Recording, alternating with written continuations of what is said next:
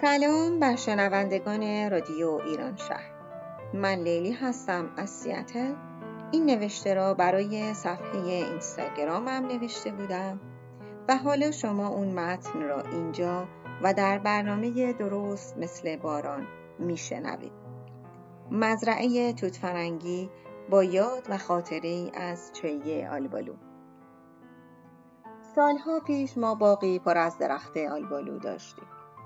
البته باغ هنوز هست ولی فقط انگورهای سرسخت هستند آلبالوها، زردالوها و بادامها با شکوفه های صورتی تقریبا خشک شده هم. روزهای جمعه خانواده ما در یک پیکان آبی فیروزه‌ای که بعدها جای خودش را به قرمز رنگی داد با همراهی صدای خانم همیرا، ابی و داریوش به باغ می رسید.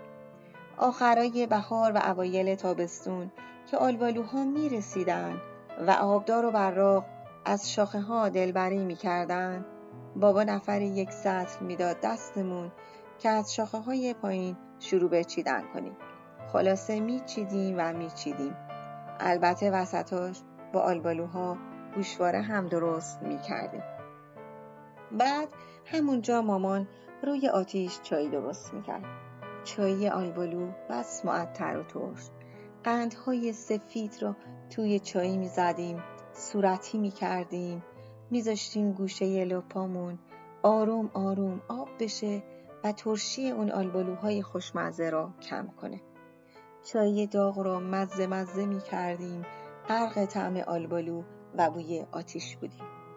بعد کم کم آفتاب بالاتر می اومد و هوا گرمتر می شد ما سیر و سنگین از نهار اون روز سایه خونکی پیدا می کردیم و به صدای حشره ها گوش می دادیم.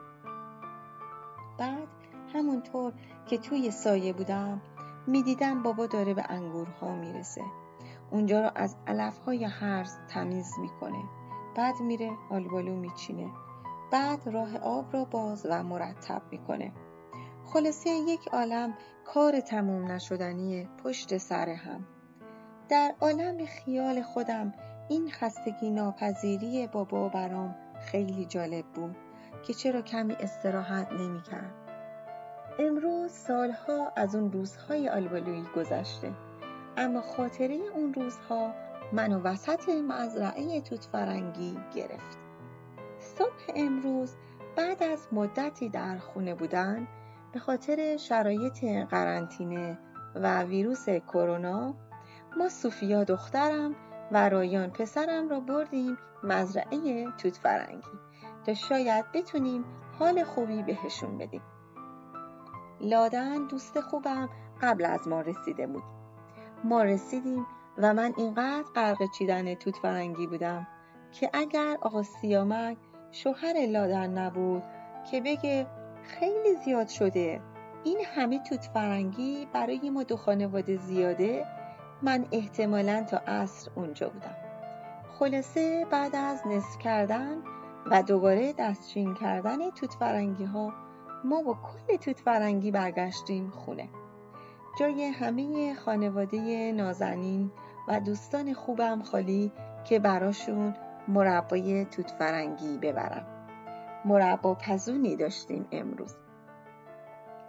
تمام مدت چیدن توت فرنگی یاد باغمون آلبالوهاش بابای سخت کوش و خستگی ناپذیر و مامان خوش ذوقم بودن.